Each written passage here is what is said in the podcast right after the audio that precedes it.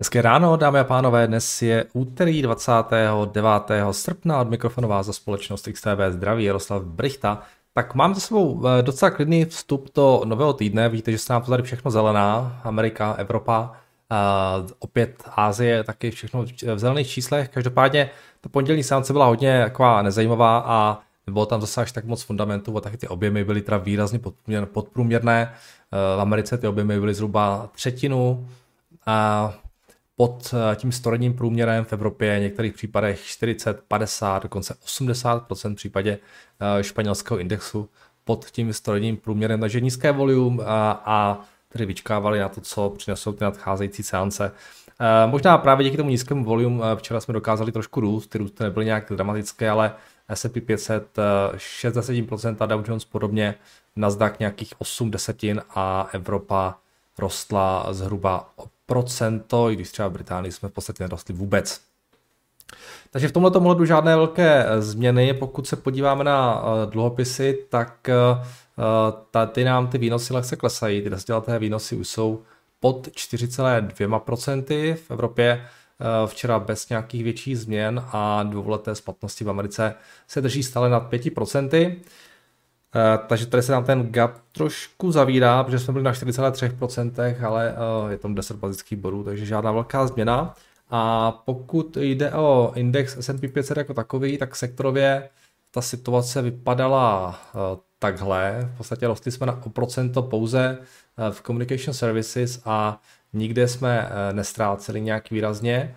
No a z těch největších změn potom v indexu, tak máme tam když to se řadíme od toho největšího růstu. Eh, Boston Scientific, eh, ty přidávali 5,9%, 3M taky něco přes 5%, Western Digital, eh, Warner Brothers, General Holding, Charter Communication, jo, tohle všechno kolem 3, 4, 5%. Naopak mezi těmi nejvíce ztrátovými včera Nejvíce ztrátová akcie v S&P 500 včera měla minus 2,3%, tak to si nepamatuju ty naposled nejvíc ztrátová akcie. Uh, byla takhle, klesala takhle málo, ale nevidíte, že včera to v podstatě vůbec neklesalo. Jediný, jediný titul z těch 500 uh, klesala více než, od více než 2%. Jinak ještě k tomu uh, 3M, které včera bylo druhé nej, nejrůstovější v S&P. A byla docela zajímavá zpráva. A společnost se totiž dohodla na vyrovnání v té kauze špuntů do uší, které 3M dodávalo pro americkou armádu a které prý poškodili sluch Eh, desítkám tisíc vojáků, vlastně nějakých možná už stovkám tisíc vojáků mám pocit, uh, no vlastně sto, nějak 300 tisíc, no 250 tisíc se připojil k té žalobě. A 3M za to prý zaplatí za to vyrovnání 5,5 miliardy dolarů, což je prý dobrá zpráva, protože se některé odhady točily až kolem 10 miliard dolarů. A mě opravdu zajímalo, kolik na těch špuntech do uší vlastně vydělali.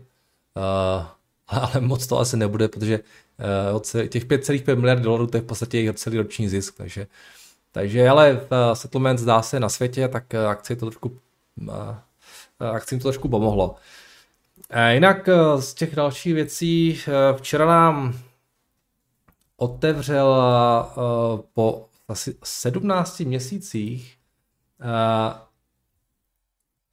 na šanghajské burze společnost Evergrande, Tohle je ten graf z posledního roku. Uh, jo, samozřejmě s akcemi bylo pozastaveno obchodování někdy v březnu 2022 kvůli problémům, které měla s tím splácením svého dluhu a na který potom následně defaultnula na ten, na ten offshore uh, dluh. Uh, pak si procházeli nějakou restrukturalizací, no a včera se vrátili teda vítězoslavně na burzu, aby během toho jednoho dne okamžitě odepsali nějakých 80% uh, proti tomu jo, teď se někde zavřeli v tom roce 2022, takže uh, tomu říkám pozitivní vstup do, uh, do, do obchodování. Uh, takže mám taková připomínka, že um, neúplně všechno je zatím v pořádku a v, v tom segmentu čínských developerů. Takže to byla taková zajímavost. Potom jsem četl, že Google prý chce začít prodávat uh, své Google mapy, uh, respektive data ke svým Google mapám společnostem, které prodávají a instalují produkty, produkty týkající se obnovitelných zdrojů. prý by chtěli takhle v prvním roce utržit alespoň 100 milionů dolarů um, na monetizaci Google Maps se už samozřejmě dlouho čeká a, a tohle by mohla být taková první vlaštovka. Data by mohla být, uh, nebo mohla pomáhat třeba tak, že zadáte adresu a dostanete odhad, kolik byste třeba mohli ušetřit na elektřině uh, po instalaci soláru a nějaký 3D modeling a nějaké další věci, kdo ví, co všechno ještě. Uh, ten potenciál využití těch dat tam je určitě velký. Uh, jinak teda Google už v některých případech ty mapy monetizuje, ale pořád je to strašně jako malá částka uh, pro to bottom line Google Maps, nebo respektive alfabetu. Uh, třeba Uber uh, mu prý za využití navigace platí desítky milionů dolarů, což je ale samozřejmě prostě kapka v moři jo, toho uh, pro ten Google, ale tak postupně ta monetizace může pokračovat, uvidíme, třeba z toho bude nějaký zajímavý um, zdroj tržeb, Uh, jinak ty příjmy z Google Maps spadají, pokud se nepletu, teda pod, pod Google Cloud. Takže uvidíme, uvidíme, jak to pošlape a jestli tady tohleto budou monetizovat nějakým způsobem dál. No a potom včera reportovala z výsledky za ten minulý kvartál čínská automobilka BYD. A mě docela pobavilo, jak eh, o nich reportovali na Bloombergu, eh, protože prý reportovali nejslabší růst tržeb za poslední rok, což má být důkaz toho, že Čína opravdu zpomaluje. A pak tam byla věta, že jim tržby rostly meziročně pouze o 67%. No, takže vemte si, že uh, uh, to je automobilka, co kvartálně dělá skoro 20 miliard dolarů a tržby rostou meziročně pouze o 67%. Takže to jsou normálně Nvidia čísla tady tohle. Samozřejmě zpomalili, jo, v Q4 rostly o 120%, ale teda ten jejich růst je, je fenomenální stále. Bloomberg tady vidím čeká, že zpomalí ještě ten růst více, nějakých 39%, to má 34%. Takže to je pořád skvělé, i když to je polovina toho, co to byla v, té Q2. Um, akci na ten report reagovali nějakým lehkým růstem. Um, každopádně díval jsem se, že, že se BYD docela dost propadá uh, za těch posledních, těch posled, no, když pomineme ten včerejší růst, ten byl teda trošku větší, já si myslím, že rostly méně, uh, tak se docela propadl v tom, v tom srpnu, co samozřejmě souvisí s tím problémy čínské ekonomiky a sválně, když se podíváme na tu valuaci, tak aktuálně se prodávají na multiplu 29, eh, forward 27 a 19. Což teda musím říct, že mi přijde docela... Uh, samozřejmě je to Čína, je tam nějaký discount, ale docela OK. Eh, když se podíváte, tak uh, mají market cap nějaký 94 miliard, to z těch posledních 12 měsíců dělali třeba půl miliardy, příští rok by měli dělat 5 miliard, z toho mají ještě 10 miliard nebo 11 miliard cash na ruce, takže i víčko nějakých 89. Takže možná kdybych si měl kupovat nějakou auto, automobilku, tak by to byla asi tahle, musím říct, když teda jsem říkal, nejsem autíčkář a moc se nerozumím, ale uh, uh, možná nějaký hlavně proto, že ji řídí uh, nebo že, že ji mají v portfoliu, nebo možná ještě myslím, že mají Berkshire a, a Charlie Munger zná toho jejich CEO Wang Chuanfu, se jmenuje, myslím. Prý je to podle Mang- Genius. Asi ano, když budoval tuhle tu věc. Ale vemte si tak uh, schválně, jo, tak dělají 5 miliard uh, na bottom line, nebo ne, 3,6, mají 86 miliard tržby a prodávají se za uh, 94 miliard a schválně pojďme se podívat na Teslu, jen tak, také srovnání. Uh, Tesla, si tam dáme ty roční, tak Tesla dělá 94 miliard, BYD dělá 70, 76 miliard. Tesla má teda vyšší marže, nějakých 13% profit marže a dělají 12 miliard dolarů. A těhle mají nějakých 4,6 a dělají 3,5 miliardy. Každopádně market cap, takže dělají čtyřikrát víc. Market cap mají 758 na Tesle a a 94 miliard. Tak ta Tesla díky tomu růstu na tom bottom line tak, tak taky řekl bych zlevnila na tom price earnings, ale ten forward je pořád docela vysoký. No. 70 miliard a 49 na tom v roce 2024. Takže na, na tom forward price earnings je Tesla v podstatě dvakrát dražší. Více než dvakrát dražší, protože oni tam měli nějakých 19. Um, zajímavý. Jo, tohle je, tohle je zajímavá velká, uvidíme. Když se to bude dál propadat, tak třeba všechno, co mám v Číně, zavřu a přehodím to, to, to tady tohle. Chci mít nějakou expozici vůči Číně, ale já tam mám ty techy a, a tohle je možná dávalo trošku větší smysl. Uvidíme. Uvidíme. No, uh, takže tihle ti reportovali čísla za minulý kvartál a to je víceméně všechno ode mě, protože včera tam těch uh, věcí zase až tak moc nebylo. Když se podíváme dnes ráno na futures, tak uh, situace vypadá následovně. Uh, Dow Jones, S&P, Nasdaq nějakou desetinku v plusu, nic velkého. A podobně jsme na tom také v Evropě, takže vypadá to klidný start do toho nového dne. Eh, dneska z makra už by tam to mělo být trošku více, včera tam nebylo nic. Eh, dnes tam máme eh, S&P Case Europe nemovitostí v Americe, spotřebitelskou důvěru, Jolts report z trhu práce, takže pár zajímavých dat tam bude. A uvidíme, jestli ještě něco dalšího se nedozvíme některých dalších kanálů. Eh, pokud mrkneme na eh, FX, tak eh, dnes ráno nám dolar lehce ztrácí, ale pořád jsme pod tou 1.09 hranicí, takže tady žádné velké pohyby. Dolaru se daří na většině těch nových pádů držet ty zisky, které nabila v těch minulých týdnech. A tady se nic moc zásadního během včerejška neodehrávalo. Zlato nějaký 1924, stříbro 24 a 30, ropa 80, tak dále, tak dále.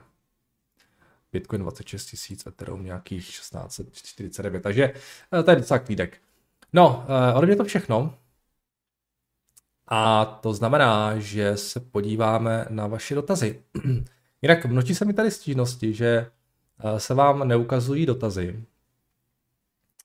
A uh, je to tím, že jo, tady když se, když se seřadí ty komentáře podle nejnovějších, tak uh, se tam těch dotazů objeví více. Ono to dřív jako nebylo tak hrozné, ale já jsem se díval zpětně a teď najednou z posledních několika uh, videích Google strašně ty dotazy filtruje. Nevím proč. Podívejte se na to, když dám, když dám sort by top comments, tak se mi tady ukážu tři dotazy vaše.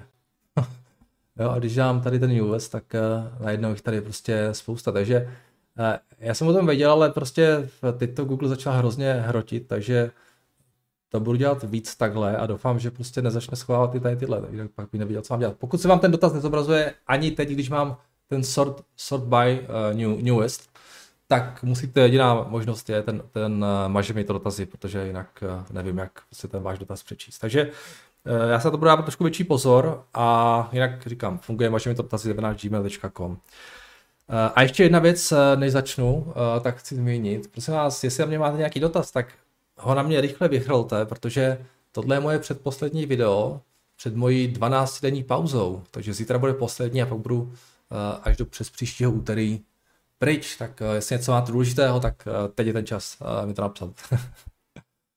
tak jo, tak jdeme na ty dotazy.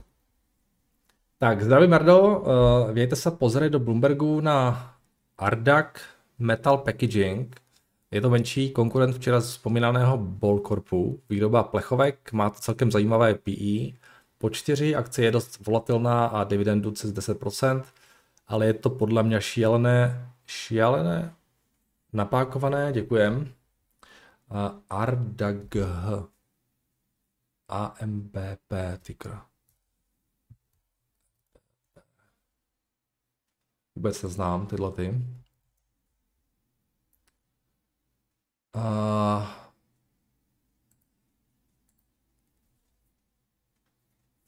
no, tak teď dělají nějakých uh, 100 milionů za těch posledních 12 měsíců. To je asi něco, co by mělo hodně Bloomberg očekávat do dalších, do dalších let. Uh, s tím, že mají teda 3,6 miliardy dluh, takže to je větší zadlužení relativní než, než ten Volcorp. To byl, myslím, desetinásobek toho net income nebo free cash flow.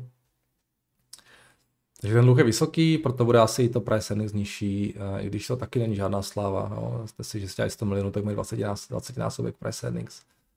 Vy jste psal co, že mají? Jste psal, že mají PE pod 4? Možná, možná gap profitability, tam, možná tam bude rozdíl trošku. Když se podíváme na income statement, tak gap Oni mají 230 milionů, no ale 4, 4 nevidím teda nikde, price po 4. To by museli dělat nějakých 500 milionů a to teda nedělají. Ale mají tady 200 ten gap, ale last 12 months mají pouze 69, takže ten eh, multiple bude vyšší. Uh, tak, eh, teď o tom Volcorp akorát čtu, že tu jejich Airspace divizi koupil Biosystems. OK, díky za info. Dobré ráno, Jardo. Společnost PayPal si asi představovat nemusím. Za poslední dva roky se společnost neustále propadá a je již cirka 80% níže než v roce 2021, kdy byla na cirka 309 dolarech a nyní je na 60. To jsou úrovně z roku 2017. A výsledky se mi zdají v pohodě. Jediný problém vidím snad eh, jen v rostoucí konkurenci ze strany Apple, Google Pay, Alipay a taktéž od společnosti Visa a Mastercard. No a pak ještě tam máte blog, že jo. A, a, a, firmě klesá hrubá marže, ale i tak se mi zdá být docela vysoká. Další potenciálním rizikem by mohla být případ, a, i případná recese, která by mohla zpomalení společnosti ještě více prohloubit. Nicméně společnost jmenovala nového generálního ředitele Alexe Krise, Eh, který nastupuje koncem září, také se začala více angažovat na trhu s kryptoměnami. Nevidím nějaký větší důvod pro to, aby se takto hodně společnost propadla. Může se prosím tě podívat do terminálu na výhled na další roky, jasně. Uh, jestli ty nevíš něco, v čem je problém u této společnosti, eh, že stále klesá, děkuji a přeji pohodový den. No té konkurence je strašně moc a já si myslím, že Eh, to je asi uh, to jádro pudla. pudla jo. Máte, tam, máte tam ten Apple, máte tam Google, máte tam ten, ten vlog, jo, i tom, tomu jejich Braintree segmentu konkuruje Stripe a ten ADN nebo IDN, jak se čte. Takže ze všech stran přichází konkurence a myslím si, že ten trh se trošku obává o ty jejich marže. Samozřejmě je pravda, že ten pokles byl teda docela brutální a asi eh, to začíná být, bych si typnul trošku sehnané, ale zase na druhou stranu jako nenechal bych se úplně zmást tím, že PayPal se prodával za 300, protože tam byl samozřejmě na úplně jiné evaluaci, na úplně jiné multiplu a je otázkou, jestli se můžeme na ten multiple dostat znovu v tomhle prostředí. Jo. Tohle byl si myslím docela úlet. Takže otázka je, jo, jaký je ten upside, jestli to je třeba 100%, asi jo, 50 za nějakém, nějakém normálním horizontu. A pokud by se, oni, porost, oni jsou na tom forward multiplu docela levní, já jsem se na díval. A když si dáte ten roční výhled, tak někdy nějaký, oni dělají nějaký 3,8 miliardy, příští rok měli dělat, nebo letos koncem tohle roku by se očekává, že měli mít 5,5, příští rok 6 miliard, jo, což ten multiple eh, je jako, ten forward multiple je velmi zajímavý, pokud by byli opravdu schopní ale ta čísla dělat, tak jsme na deseti. Jo, takže um,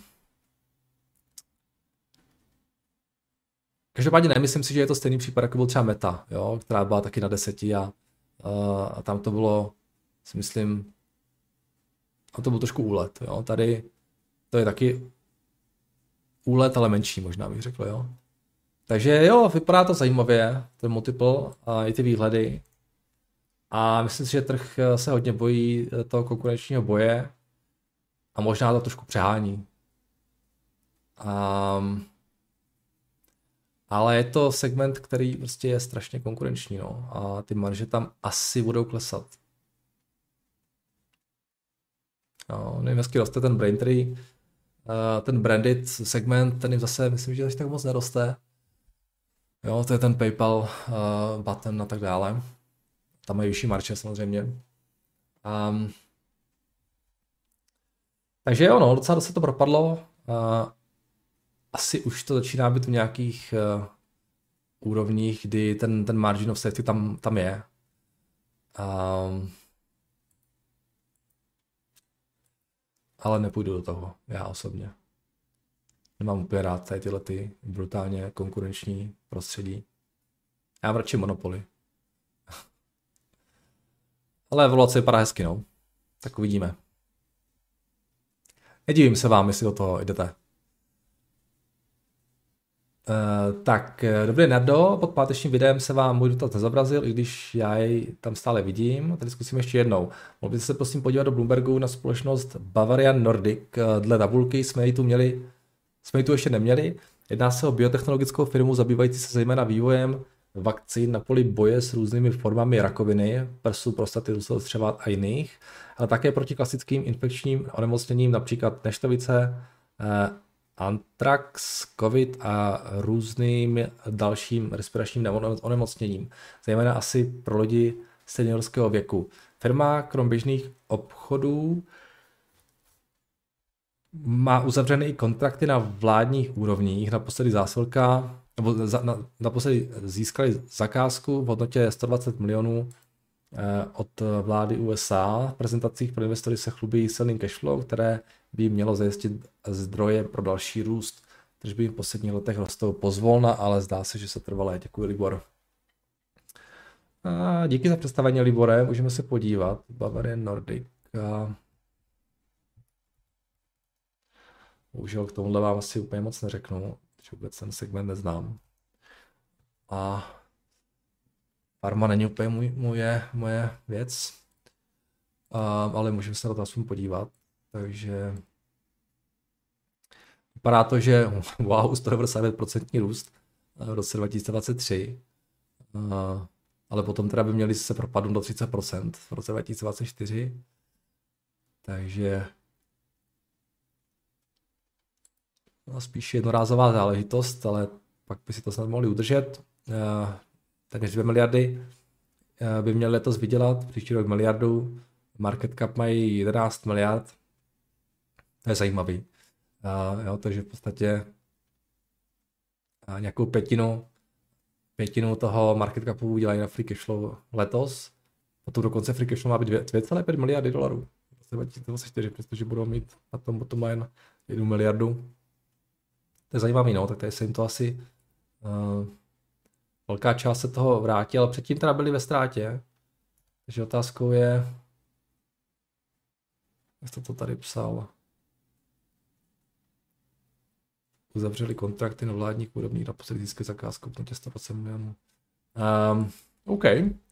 Je tady, byl tady nějaký katalyst, otázkou, jak moc dlouho to vydrží, ty, ty tržby, um, ty, uh, ten, ten, ty zisky. Ta valuace, pokud by tohle měli dělat dál, tak je samozřejmě jako skvělá, ale spíš asi ta valuace je takhle nízká, protože možná ten trh úplně nevěří, že by to mohli dělat, nevím. Nevím. Uh, když něco vypadá příliš dobře, tak to pravděpodobně jako reálně není tak dobré, takže samozřejmě um, vzhledem tomu, že od nich moc nevím, tak bych spíše očekával, že uh, trh nám něco signalizuje, a než že se úplně plete, ale, ale třeba, třeba ne.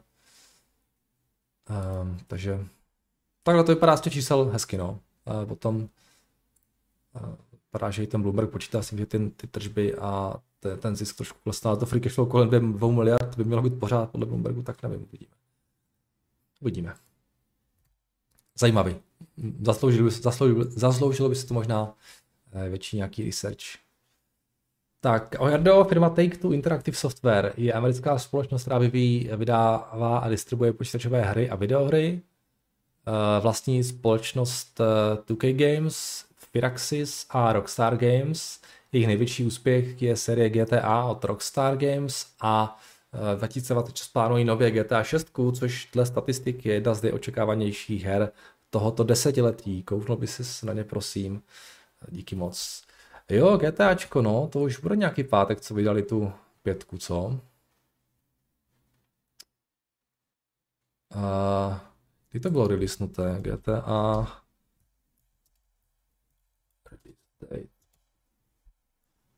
Září 2013, wow, to už je 10 let.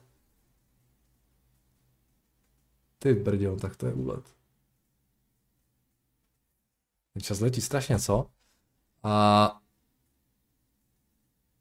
No, tak eh, to je mohla být docela pecka, kdyby, to, kdyby se to povedlo. 2026, tak schválně si s tím Bloomberg počítá, jo. Tak.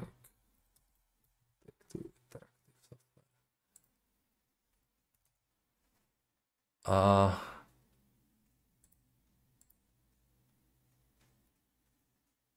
takže 2025, teďka dělají minus 700, v 2024 by měli dělat 500 milionů, 25 by měl udělat 1,2 podle Bloombergu. Samozřejmě ty čísla jsou strašně, strašně na vodě, jo, s těma odhadama. A 2026 Bloomberg tady v podstatě žádný jako bump a v tom, v tom bottom line nevidí, jo, nějaký 1,4. A to je tady, tady nějak extrapolovali, prostě každý rok přidávají 100 milionů, takže to bych moc neřešil. Ale schválně pojďme se podívat, jak se ty, jak se ty tržby vyvíjely v čase. Když tam dáme tohle a podíváme se do 2013. A je tam třeba max. tak tady je prosím vás ten release toho GTA desítky.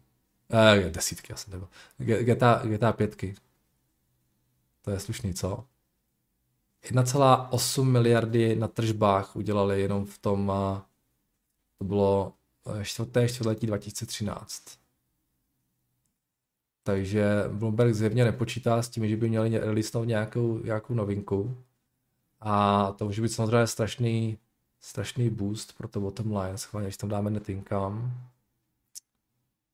A tohle. Tak eh, jenom na tom vydělali v tom září nějakého, nějakého půl miliardy.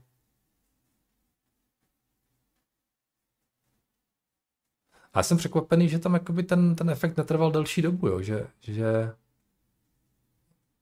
se to možná pak jako prodávalo, ale oni tak nějak se drží v tom zisku, včas ve ztrátě, oni tak jim to, tak se jim to pohybuje. No, to je prostě herní studio, no, tak uh, to není stabilní úplně biznis.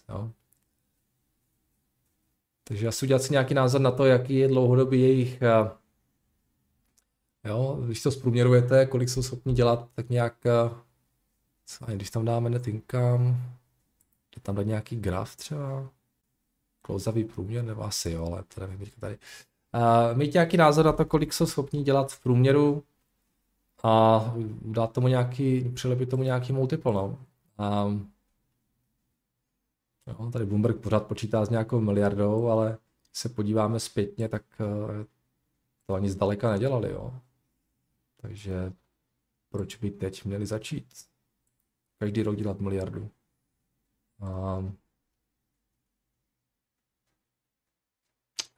jo, kdyby to byla miliarda, tak je to 20 násobek. 26 násobek na tom vývíčku, no, levné to není, no.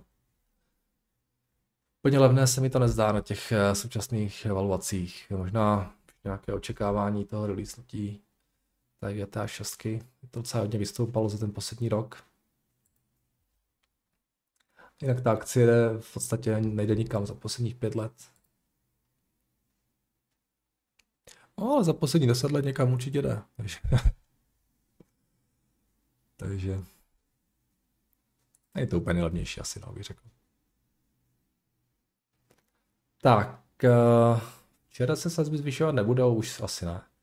Tak zdravím Jardo, po několika, po nějaké době opět píšu, měl bych dotaz na tvůj názor na NVIDIA, společnost je dobře známá, Přiznávám se, že jsem eh, dosud stejně jako spousta dalších investorů značně podcenil jejich slibovaný růstový příběh, který vygradoval fantastickými výsledky za toto čtvrtletí, které pravděpodobně potvrdilo vysokou cenu akcie. Eh, jaký máš názor na další směřování společnosti a co konkurence v podobě AMDčka na konci roku mají přijít jako jediný s konkurenčním čipem, anebo znáš jinou společnost, která by v segmentu datových center dokázala Nvidia konkurovat? Díky moc za odpověď, Pavel. Uh, tak Nvidia tu příležitost vzala za pačesy a, a jednoznačně momentálně jako nejvíc těží z toho AI boomu. A uh, ono, než, než on navrhnou ten čip, aby byl stejně dobrý, jako mají oni, to není vlastně věc, kterou si jako rozhodnete udělat teďka a bude to mít, bude to mít za rok. to je samozřejmě nějaký proces, každopádně AMD už na tom nějakou dobu dělá, ale zatím prostě Nvidia je jednoznačně dominantní v tomto segmentu těch, high, těch high-end GPUs pro těch data center.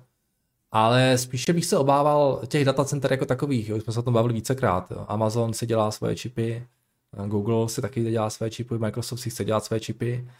A, ale a to je něco, co podle mého názoru do budoucna, obzvlášť při té ceně, jakou teďka, uh, jaká se teďka platí za ty, za ty čipy Nvidia, a jaký obrovským způsobem to byly marže, tak tam je samozřejmě strašná motivace pro ty datacentra, aby si to dělali sami a ty marže v podstatě si nechali. Jo. Takže uh, jednoho dne si myslím, že uh, tohle bude důležitá, důležitý konkurent NVIDIA, ale ten den ještě nepřichází a možná to bude nějakou dobu trvat, do té doby vlastně Nvidia bude tisknout peníze uh, z prodeje těch GPU a uvidíme, s čím přijdou dál, třeba taky nějakým způsobem budou chtít pronikat do toho cloudového biznise, mám pocit, že něco, něco chystají v tom cloudu taky.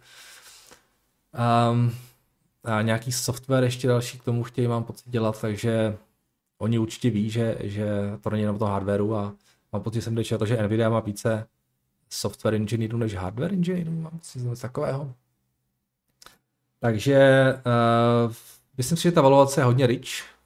Uh, osobně bych do toho nešel, ale je bez diskuze, že, že vlastně ty čísla jim strašně vyskočily právě díky tomu AI, díky té poptávce, že se něco změnilo, jo? Něco, něco se změnilo a i v té poptávce po čipy jako takový, už to nejsou hlavně CPU, ale jsou to GPU a Nvidia je úplně jako popředí zájmu, takže uh, ty čísla jsou skvělé, ale říkám, ta valuace mi přijde uh, trochu vysoká, no, trochu dost vysoká.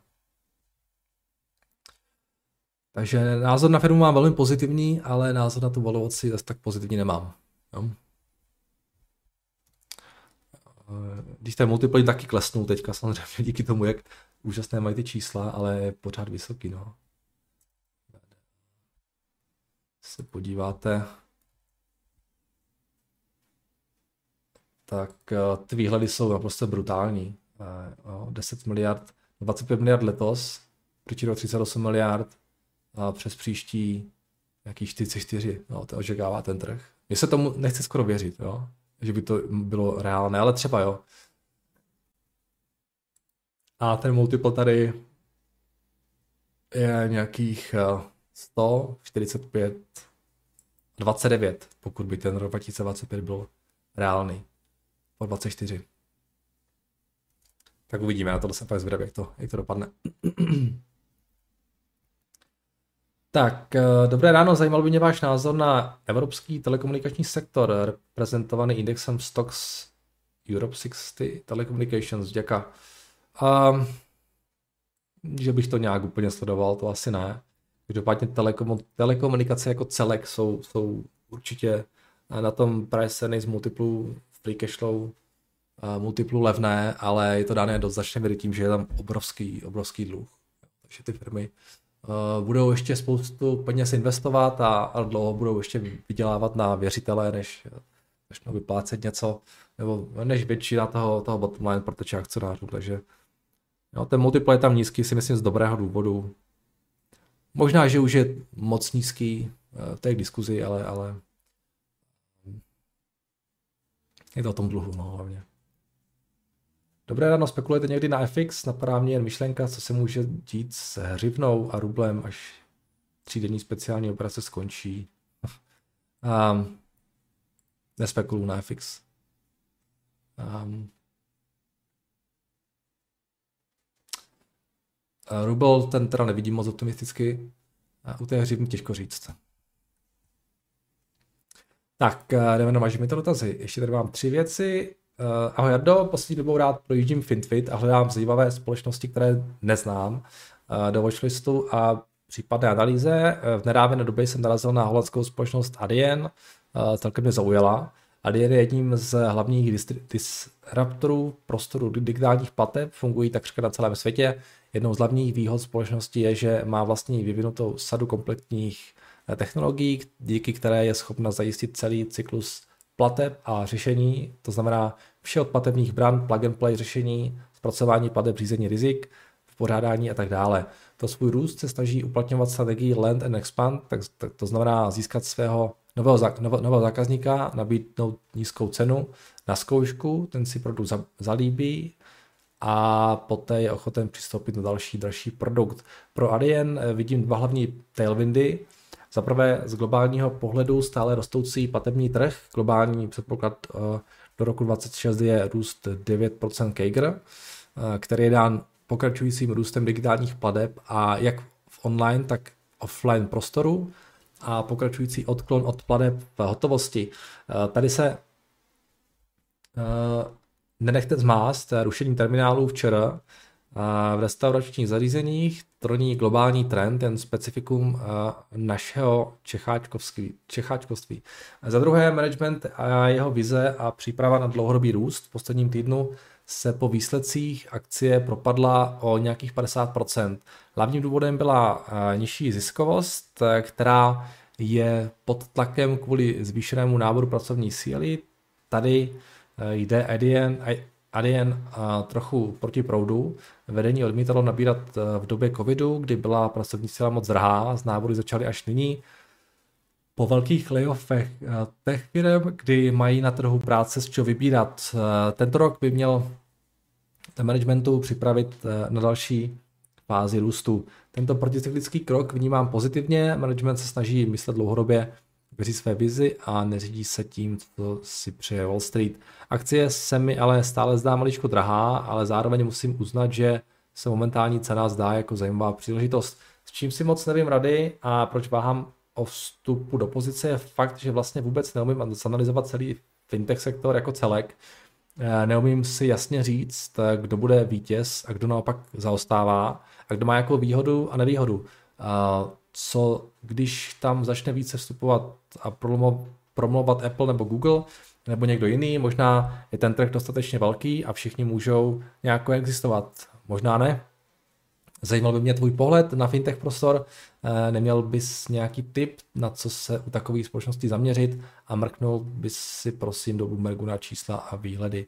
Díky moc, eh, za tvá rána užitečné názory, ať se daří. No tak eh, super, díky za dotaz. Kvápo, a je to přesně o tom, o čem jsme se bavili před chvilkou, a v souvislosti s tím PayPalem, který má to svoje Braintree, což je konkurent vlastně Edienu. A pak tam máte ten, ten Stripe a, a najednou tam máte tři společnosti, které vlastně nabízí skoro to samé. Jo? Já taky nevím, jaký rozdíl mezi těma řešeníma. Jo? A možná tam nějaký je, ale um, myslím si, že zase tak moc velký nebude myslím si, že si budou brzo konkurovat cenou. A takže to je asi důvod taky, proč se ta akcie tak propadla, protože oni nějak reportovali ty výsledky a, a oni se nějak propadli o 50% nebo něco takového, 40%. to. A tam prostě, no, multiple compression je strašně silná síla a e, to se to teď nastalo, jo, to jedno. Já mám pocit, že ně, já už si nepamatuju, co tam přesně bylo za problém, jestli nějaké nižší marže nebo něco vyreportovali. A se podíváte na ty kvartály, oni zase tak velcí nejsou, teda oni dělají nějaký 380 milionů na tržbách. Eh, pardon, kecám, to je 2018, to byl blbost, znova. Uh, to, je, to je evropská společnost, ta nemá kvartální čísla. Takže jo, jasně, tohle už je trošku věci. 5 miliard, 5,8 miliardů na tržbách za rok a net income nějakých 500 milionů. Jo, ten multiple byl docela crazy. Teď je to ale pořád, jak říkáte, není to úplně nejlevnější. 24 miliard um, ten uh, multiple nějakých 43, 38, 30 um, forward a růst uh, já tady mám, že se propadl růst že se má propadnout růst o 80%, ale to je nějaká blbost. Tam možná oni možná nějak změnili, změnili metodiku nebo něco, nevím přesně, co tady jde. Víte, ale ten bottom line je stejný, víceméně ten by měl eh, růst z 500 na 600 milionů.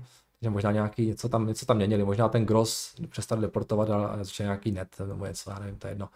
Uh, každopádně ten bottom line by se pohybuje nějakých 600, 600 uh, milionech euro. A jo, změnou té metriky ty marže samozřejmě vypadají jako trošku líp, a, ale jo, to je vlastně jenom asi jako jiné uznání těch, těch, těch tržeb. Mají dost cash na, cash na ruce, vidím 6 miliard, takže toto i je nějaký 18, to už je trošku lepší, otázka je co to vlastně chtějí dělat, ale proč by to neměli vyplácet akcionářům? To by mohli možná něco, něco pustit, co? Té hotovosti mají spoustu. Úplně zbytečně to drží. Co pro boha drží 6, miliard. Takže tohle by mohlo být docela pěkný, kdyby něco začali dávat akcionářům a a no, ten problém, co máte vy, mám v podstatě i já, jo, s tím vlastním tím biznesem. Taky nedokážu posoudit, uh, jak moc uh, velký mout mají. A skoro bych řekl, že mají trošku nevýhodu v tom, že jsou z Evropy. Jo. Uh, ale um, možná díky tomu mají líp podchycený ten evropský trh, ale když tady se podíváme na segmenty, kolik oni dělají v, Evropě. Oni budou asi hlavně v Evropě, ne? Když tam dáme geografii. Ne, překvapivě ne. Severní Amerika 48% tržeb. Zajímavý. Evropa nějakých 38. Uh, no, já s vámi v podstatě souhlasím s tím, že uh, to bylo drahé, uh, že teď to začíná být možná trošku zajímavější, ale pořád mi to přijde trošku drahé, musím říct, vzhledem tomu, jak je tam to konkurenční prostředí konkurenční a vzhledem tomu, na jakých multiplech se obchodují ti další, jo, třeba ten PayPal. A to, jo, to, to PayPal řešení Braintree uh, roste taky docela pěkně. A když to není taková velká část těch, těch tržeb, ale jo, ten PayPal prostě mi přijde asi zajímavější, jo, kdybych si musel vybrat, jo, ale nevím, zase tak úplně v tom neorientu. Takže výhled vypadá takhle, jo, ty tržby asi moc neřešíte teďka, se to nějak asi něco změnilo, ale na tom bottom line nějaký stabilní růst. A ty tržby, když pomineme tady tenhle ten skok, tak měli růst nějaký 20% meziročně, což je uh, teda vyšší než ten, než ten Kager toho celého segmentu, takže ten trh očekává s tím, že by měli získávat i nadále market share. Um, tak uvidíme, no. Uh, Apple, Google, já mám pocit, že uh, do tohohle toho úplně nejdou, do toho procesování těch pladeb. Oni v podstatě spíše využívají tyhle ty, myslím, že dokonce, se nepletu, Apple Pay využívá Braintree od PayPalu. A teď nechci kecat, ale oni využívají tyhle ty providery k tomu procesování těch pladeb. A jestli se tam budou pouštět i do toho procesování, nevím, možná, nevím, vůbec nedokážu odhadnout, to by byl samozřejmě možná problém, ale uh, říkám, zase, zase až tak jako uh, je nastudované nemám. Každopádně rozumím tomu, že se vám do toho nechce. No, to byl solidní výplach teďka v tom minulém nebo předminulém týdnu, kdy to bylo. Takže díky, díky za dotaz, Kvápo, a uvidíme, no. Ozvěte se za rok, mrkneme na ně znova. Tak, eh, dobrý den, Jardo. Eh, potřebuji se zbavit pár otázek. Budu rád, když se k ním dostanete. Asi před rokem jste vstupoval do menší pozice nějakého dřevařské společnosti. Dřevařské společnosti držíte tuto pozici stále a jak nákup hodnotíte? Jo, jo, UFPI to mám pořád a hodnotím to, eh, já to mám asi, já nevím, 5% možná, Ono to docela vyrostlo, to bylo nějak na 70, už to nějakých 100, takže eh, já jsem tam udělal takový první eh, takový středně velký vstup, pak jsem udělal ještě jeden a od té doby to v podstatě pořád roste, takže občas mám i štěstí, jo. Není to tak, že všechny akcie, které koupím do okamžitě dolů a všechny, které podám do okamžitě nahoru, občas se mi podaří něco jako dobrého, takže ty mám a jsem s tím spokojený, se mi líbí, ale je to long term pozice, takže doufám, že budu držet dlouhodobě. A za druhé, většina z nás bohužel uh, bojuje uh, s nedostatkem času, přesto se pokouší o stockpicking. Sledujete nyní společnosti nějakých uh, 20 let, v jakém pořadí důležitosti vnímáte informace, které o sobě společnosti zveřejňují. SEC filing, earnings call, earning prezentace, press releases, je něco, o čem říkáte, že je to třeba ani nemá, že to třeba ani nemá cenu číst, protože je to ztráta času. Uh, záleží firma od firmy. Jo? Uh, já mám strašně rád ty, ty 10K filings. Já mám dokonce takovou uchylku jednu, že já, když si čtu ty annual reporty, tak uh, nějaký program, který vám srovná ty PDF a já si vždycky srovnám ten, ten současný annual report s tím minulým a hnedka vidím, co se tam jako změnilo a to je super vidět, jako co se tam mění. Jo. Doporučuji, pokud tady nemáte čas, tak je strašně zajímavé vidět, jo, vidět. většinou ty annual reporty jsou stejné, jo, ale pak tam třeba změní třeba jednu větu nebo něco a to je strašně zajímavé někdy. Jo, takže uh, tohle je dobrý srovnávat. Uh, mám rád earnings cally, já, já čtu jako všechno, mě zajímá všechno. Mám rád ty prezentace, uh, mám rád rozhovory s těma, těma CEOs a lidma, a, ale říkám, některé firmy dávají jako reporty, které jsou o ničem. Jo, třeba earnings call AMD je tak úplně zbytečný, že nic zbytečnějšího vlastně neexistuje. Jo. Že Lisa Su je skvělá CEO a nechce nikomu nic prozradit a proto ani na tom earnings callu uh, nic neříká. Takže, jo, ale pak jsou zase earnings cally, které jsou jako fenomenální úplně. Jo. Takže říkám, firma od firmy, a já to AMDčku nemám za zlé, jo, že, ten, že, ty, že ty data nedávají, ty informace nedávají, protože prostě to je jejich styl, nechtějí moc jako dávat věcí ven a OK, jo. Ale proti jejich jako exekuci nemůžete říct ani půl slova. Takže vždycky je to firma od firmy a tak nějak si časem zvyknete na to a zjistíte, co je, co je zajímavé a co není zajímavé. Jo. Pak jsou firmy, které zveřejňují prezentace, které jsou v podstatě furt stejné každý kvartál. Jo. Úplně stejný slide, slidek. Jo. A jenom nějaké úplně drobné změny tam jsou. Takže um, strašně záleží případ od případu, ale samozřejmě